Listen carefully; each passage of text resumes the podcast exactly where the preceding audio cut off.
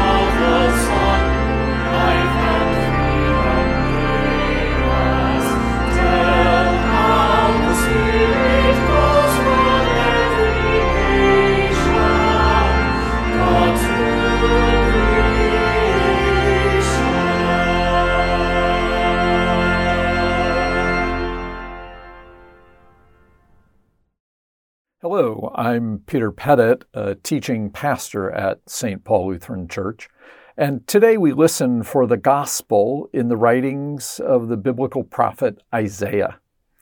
As we hear it and see that it resonates throughout Scripture, the story it tells shapes our engagement with the world.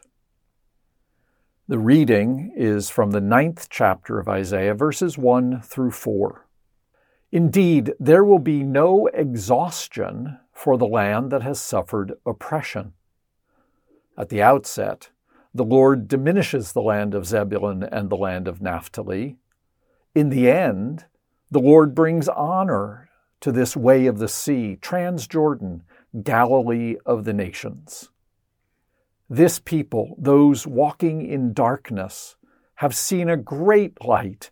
Those dwelling in a land as dark as death, a light has shined on them. Have you made the nation greater? No. You have increased the joy.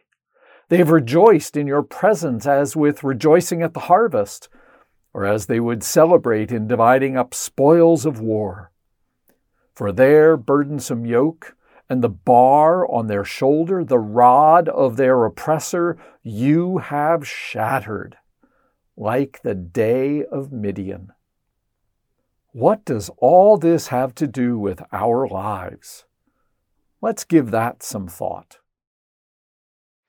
The big picture context in which we see events in our world makes a world of difference. When I was a child, one of my favorite weekly ritual moments was Saturday morning and the cartoons. Get up early, pop myself down, and the whole morning long, one cartoon after the next after the next. And there was a particular moment that occurred in many of those cartoons which became a favorite for me. Lots of different ways it was portrayed, but it ran something like this. There's somebody in the cartoon, and you see them running, and it turns out they're running away from something and it's really gaining on them, and they're really scared, and they're running as hard as they can, and they're finally pulling away a little bit, and they're thinking, Yes, I finally made it, I've escaped. And the picture turns back as they turn their head and go off a cliff or the little fish swimming around in the water and the sunlight comes in and there's a predator fish chasing it and it's darting this way and that scrambling around in the light trying to find at least some place that it could hide someplace nice and, and, and dark or, or protected. And in the midst of that it darts into a dark cave and as the picture comes back it is a shark's mouth. They lost track of the big picture context in which they were scrambling. Now, I've had some of that experience myself. In 2019, when Lynn and I were moving here to the Quad Cities, leaving our home in Pennsylvania, it was the day that the moving van finally closed the doors and drove away. And Lynn had left the day before to make sure that she was here and had everything ready for us. I was the one who was responsible for making sure that every last piece of what we were moving got to Iowa and then clean the house and have it ready for the new owner. So I've packed up the car. I'm up on the second floor. I have the mop. I have the broom. I'm cleaning up. And all of a sudden, I hear from downstairs, Hey, Peter, it's the new owner. Saul had arrived in his new home a little bit before we expected him. But he came upstairs and he said, Peter, get out of here. You're supposed to be going to Iowa. Don't worry about this. It's good enough. You don't have to do any more cleaning. Okay, thanks a lot. So I head downstairs, one more sweep through the kitchen, out the pantry, and I notice there are three boxes sitting there. Well, I'm supposed to make sure everything goes to Iowa. So I pick, you can see where this is going, right? Three boxes, stuff it in a car that's already over full, drive it a day and a half to Iowa, and the next day get the call from Saul Did you pick up three of my boxes? In my focus on what I was supposed to be doing, I missed the big picture that he had come in and brought some of his stuff, and I needed to just leave it alone. People in the medical profession have told me that nowadays many surgeons will take a sharpie and actually write on your body parts in order to indicate do not cut this leg. Yes, smiley face, operate on this leg. And they did it because too many times they'd walk into a surgical suite and the focus on what is it that I need to do was so narrow. They lost the big picture and worked on the wrong body part. All of our lives, the big picture has a strong impact. When we're thinking about what career to go into, we put it in the context of how we look at the world as a whole. What's the big picture into which I'm growing? And how does that fit with my life? policy choices that we have in healthcare, in economy, in education, in public service, public safety, all of these things get decided in the context of one big picture or another. Those big pictures shape what we make of the options that life presents. The prophet Isaiah 2,800 years ago. Already understood this. The events, the circumstances that Isaiah is dealing with in this passage are actually pretty straightforward. The great global superpower, Assyria, has been waging war, and at the conclusion of the war, has conquered and annexed the lands of Zebulun and Naphtali, two of the 12 tribes of Israel, traditional, ancestral, tribal lands of the people of God, and now Assyria controls them. Some in Isaiah's world have a big picture in which what that looks like is never give up an inch of land. Every loss is a humiliation. Isaiah, with the word of the Lord, says there's another big picture. Because God has chosen Assyria as God's agent in shaping the next era of Israel's life. And this is just one small step in that whole process. And so Isaiah could say, yes, Zebulun and Naphtali, those ancestral lands, are diminished at the first. But in the end, God will honor this way of the sea, Transjordan, Galilee of the nations, in their new Assyrian names. Has this made the nation greater? No. But it has increased the joy because this war is over and a bright future opens ahead of us. Can we imagine saying that? It seems to me that the big picture in our society most often is a whole lot like Isaiah's number one. For us, it's consumer driven, competitive, individualistic, deeply polarized. A society which one friend decades ago described to me as the place where second place is first loser. In that big picture, how can we ever say that something diminished gains in honor? That the nation may not be greater, but there is true joy. We actually come close to this in different ways once in a while. In 1979, the state of Israel gave over two thirds of the land that it controlled, the entire Sinai Peninsula. Israel gave it to Egypt in order to gain recognition and peace. Did they make the nation greater? Hardly. But it brought joy. I learned this fall from one of our grandsons what team athletes everywhere know. Alec played football all fall, and he was the bench, the B squad. He and his fellow B squad players yielded game time every minute of it. He never played one minute on the clock competitively all season. They yielded game time to the better athletes, the more experienced players, for the sake of the collective victory. And he was there the day that the entire team received their championship rings.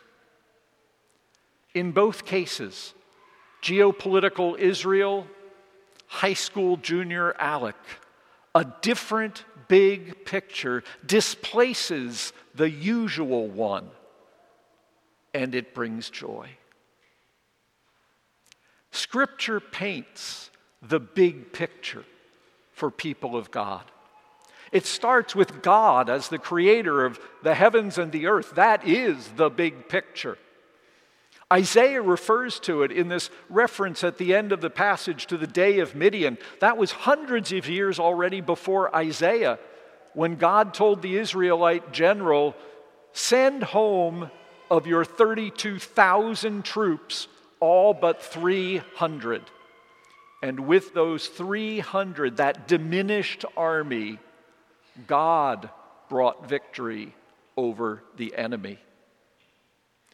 200 years after Isaiah, The people of Jerusalem watched their temple be destroyed and got carried off into exile in Babylon with a big picture of God's faithful presence with them.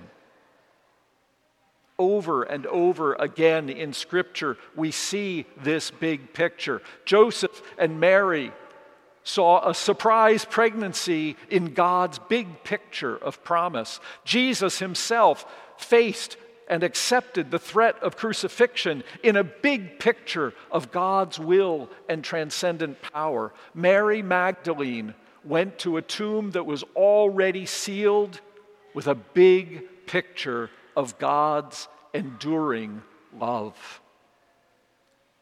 The world would have read those moments into its big picture as defeated and shamed and weak and naive.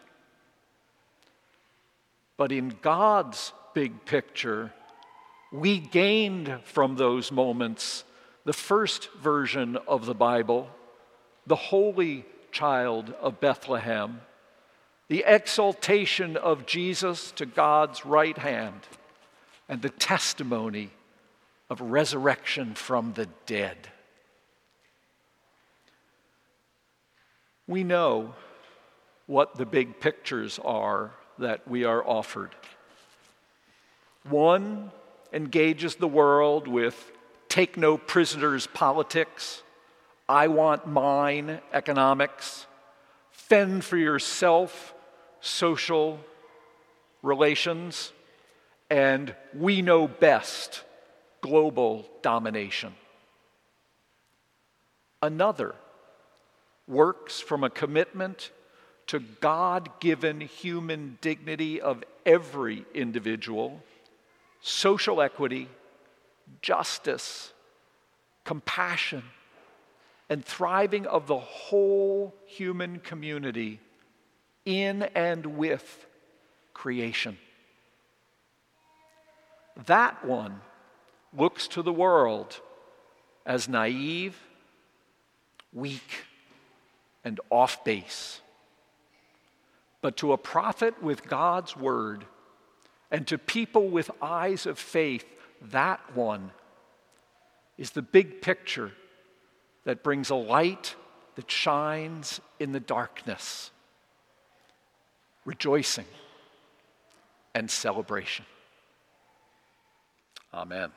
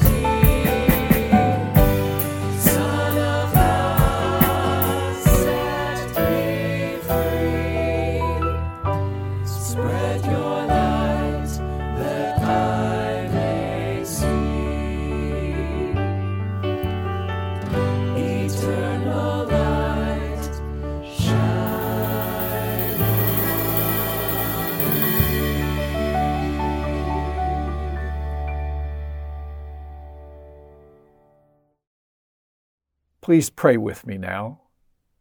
Our Father in heaven, hallowed be your name. Your kingdom come, your will be done on earth as in heaven. Give us today our daily bread. Forgive us our sins, as we forgive those who sin against us. Save us from the time of trial and deliver us from evil. For the kingdom, the power, and the glory are yours now and forever. Amen. May the Lord bless you and keep you. May the Lord's face shine on you and be gracious to you. May the Lord look upon you with favor and give you peace. Amen.